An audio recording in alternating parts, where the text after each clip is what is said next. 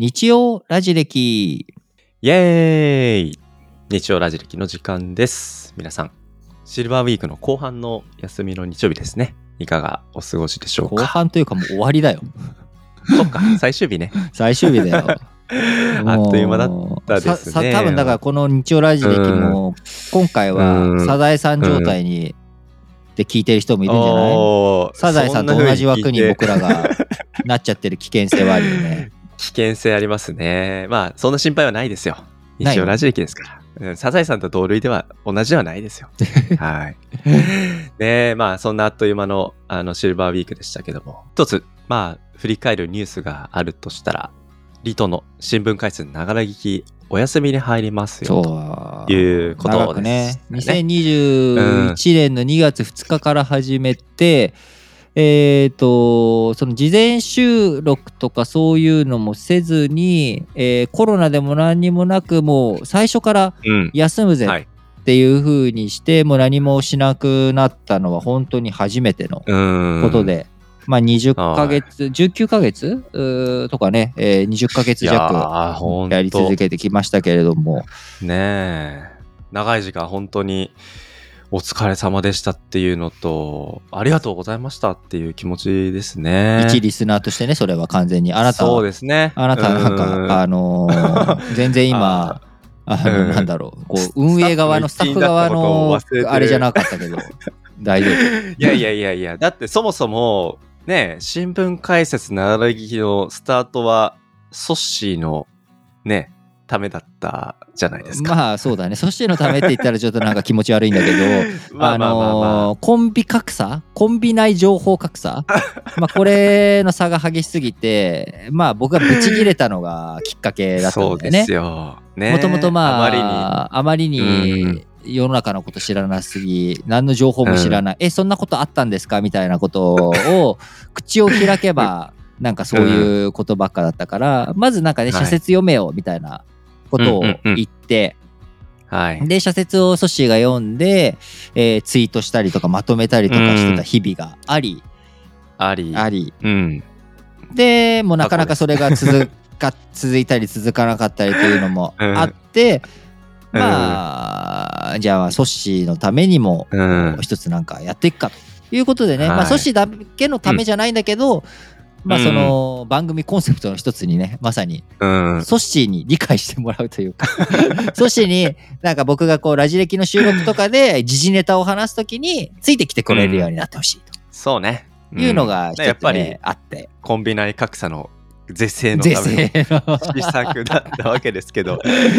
まあそれも一旦ねお休みに入るということでそれに対するやっぱりあのありがとうという気持ちとあと一個あのーこれは伝えたいなと思ったんですけど新聞解説長書きお休みに入って今日でまあ数日経ちますけど、うん。また僕主要語詞社説を自分で読む習慣スタート。よかったね。なんかやった甲斐があった気がするよ、そういうことを聞くと。なんかやっぱり主要語詞社説で取り上げられるテーマをなんかタイトルだけでもね目を通すと今何が話題かっていうことを知っていられている状態。うんうんなんかこれは大切にしたいなって、うん、そう思えてるのはやっぱりこの19ヶ月の習慣か。リートンの。ね。あうん。続けてきた時間の賜物だと思ってますんで本当にそこはね感謝の気持ちでいっぱいですね。やっぱね、まあ、正直さ、すごく、うん。しんどくてさなんか、うん。まあ、続けていくとさ自分の心の中でも、まあ、続けることの義務感っていうものが生じてきて、うん。最初は好きで楽しくてただ単にそれだけでやっていたのがだんだんやらされてる感になっていき、でさらにその大多数のリスナーはねマジョリティはそうじゃないのは分かっているんだけれどもやっぱり聞く人が増えていけば増えていくほど、うん。まあそのいろんなコメントがあうん。来るようになり、まあ、最終的に、まあもう本当に簡単に言うと僕の心が折れたっていうのが、まあ、正直なところではあるんだよね、もう続けられないな、うん。これはっていう。で、うん。何度もこういろいろと施策をお打ってくれてソッシーが、まあ、こういうふうにしたら続けられるんじゃないかとかね、いろんな提案をしてくれてところがそれがまあそれがねいろんなこう右往竿をしてしまったうん。紆余曲折いろいろ会員サイトの運営方針とかあー巡ってね、なってしまったことでもあるんだけれどももともとは結局僕がもう続けられないってうん。悲鳴を上げたのが5月ぐらいだったっけ？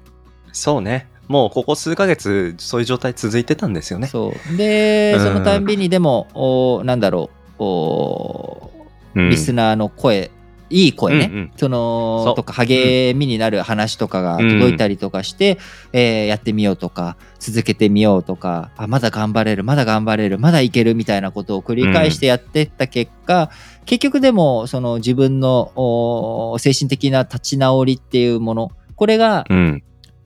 できないまんまあ来てしうまっん。でこれは一旦本当に完全停止を一回しないと無理だなと。うんで、うんうん完全停止をして一回本当にこう自分の心身ともに立て直さないとこれはもう続けられないな。で今後続け直すとしたらやっぱ体制をしっかりと作り直していく。うん。えー自分にとって多分、やっぱ3ヶ月が限界だと思うんだよね。今までは初めてのことで、えーやっていったっていうことがあったから、ここまで走り続けることができたけれども、もう一回自分はこれを辛い、しんどいっていうことを知ってしまったので、体が。うん。うん。2回目の方が辛いんだよね、こういうのって。そうね。うん。だからまあう。もう3ヶ月ごとに何かこう休う大口の休みを入れるとか、まあ、あるいは週うん1回だけにするとか、なんかそのやり方とかを抜本的にちょっと考えて再構う築ん。しないと、ちょっとまあこのまま続けたら本当にあのいや本当にね芸能人の人とかスポーツ選手とかうん人前に出てる人たちって本当にすげえなって思ったよ。すごい。とんでもない、うんだって、とんでもない量のこういうのが来るんでしょ、うんいやー、こういうのが来ますよ。で、しかもそれを、その、なんだろうね、その、うん。まあ人によってはちゃんとね、プロダクションとかそういったところが守っ、うんうんうん。マネージャーとかね、守ってくれたりとか、あるけれども、僕らまあたった2人でやっている中、うん。まあなかなかそういうところも行き届かず、そうするとやっぱりちょっと改めてね、本当にちょっと仕組み作りとか体制作りとか、その辺をちょっと考え直していきたいなというところで、本業のラジ歴本体に集中をしつつとはい。いうことでね、立て直しを図っていきたいんですが、なんかちょっと暗い話題になっちゃったんだけれども、あの僕個人としては当然新聞解説ながら聞きをやってて、すごく良かったし、うんうん。前届いたメッセージで、本当にね、すごいメッセージが届いたんですよ。いいメッセージやが。そうなんですよ。これね、ちょっとソッシーから、ぜひリスナーの皆さんにお裾分け、なんかちょっと暗い話になっちゃったからさ、すごくいい話をちょっと一個お願いを。ぜひ紹介したいと思います。ゆりさんからはいいただいたメッセージありがとうございます。本当にありがとうございます。ねちょっとこれせっかくの文章なので一通り読ませていただきますちょっと長いですけどもご容赦くださいリートンさんソッシーさんいつも楽しく聞かせていただいています実はラジ歴のおかげで公務員試験に合格し地方公務員として転職することができたのでそのお礼を伝えたくてコメントさせていただきましたとううん。一度民間を経験してからの転職ということで久しぶりの試験勉強に苦労していた時に移動中も勉強できたらいいなと思い出会ったのが日本史総復習編でした。何度も繰り返し聞くうちに歴史のアウトラインが頭に入り勉強がスムーズになりました。うん。普段のラジ歴は少し力を抜いて聞いていましたが、それでもとても勉強になりました。また、新聞解説ながら聞きは本当に助かりました。世界情勢や経済などなど、少しずつ自分の意見を持てるようになってきたのが喜びでした。試験でも時事や面接で大いに役立たせていただきました。毎日のいってらっしゃいも大変励みになりました。こういった活用方法がお二人の本意かわからないと思いながらも何か感謝を伝えたかったのでコメントさせていただきました。こういったコンテンツを配信してくださり本当にありがとうございます。仕事が始まってからが本番だと思いますが、情報のアップデートや気分転換としてこれからも楽しく聞かせていただければと思います。お体に気をつけて頑張ってください。とのメッセージをいただきました。ゆりさん、ありがとうございます。いやー、本当にね、本当にまずはね、そう、本当におめでとうございます。おめでとうございます。と、自分のね、あのー目標に向けて、まず、まあ、ラジ歴のおかげでというふうにね、書いてもらってますけれども、まあ、そんなことはほとんどなくて、あの、ご本人がね、自分で、えーやりたい、やるんだって決めた決意があってこそ、おですね、仏教でいうところのはい。発心、自分が心を発する、自分がやりたいっていう決意、これがなかりし、なくて、どんなにいいものをやっても無理で、うん。あの、プラシーボ効果ともちょっとね、あの、あれなんだけれども、やっぱり、この薬効くんだって思ってやったりとか、勉強にしても、疑ってかかるんじゃなくて、やっぱり、はい。こう自分がやってみよう、やろうってした時に初めて物事って上達したりとか、吸収できたりとか、だから、あの、食事する時にも、やっぱりながら食事とかじゃなくて、うん。しっかりとこれを食べるんだって食と向き合ううんうん。っていうことの大切さっていうのはね、よく消化力はそれで全然違うっていうのも言うんだけれどうも、ん。なのでこのラジ歴っていうコンテンツをどういうふうに活用するかっていうのは本当にそれはやっぱ皆さん次第。で皆さんのそれはは、ハート心持ち次第と。うん。いうことでそこに、えーまあ、お役に立てたのであればあー全はい。然それはね、我々がね。あの意図したというか、まあ、あの確かにそれで地方公務員の試験に役立つっていう風なつもりで 作ったつもりはないんだけれどもそういう風に役立てていただいて本当に感謝うんうん。です。うん。し、えー日本思想復習編に関して言ったらねまさにその歴史のアウトラインを掴んでいただくためのコンテンツとして用意したので、まあ、そういう風にね、はい活用していただけたということで本当にありがとうございます。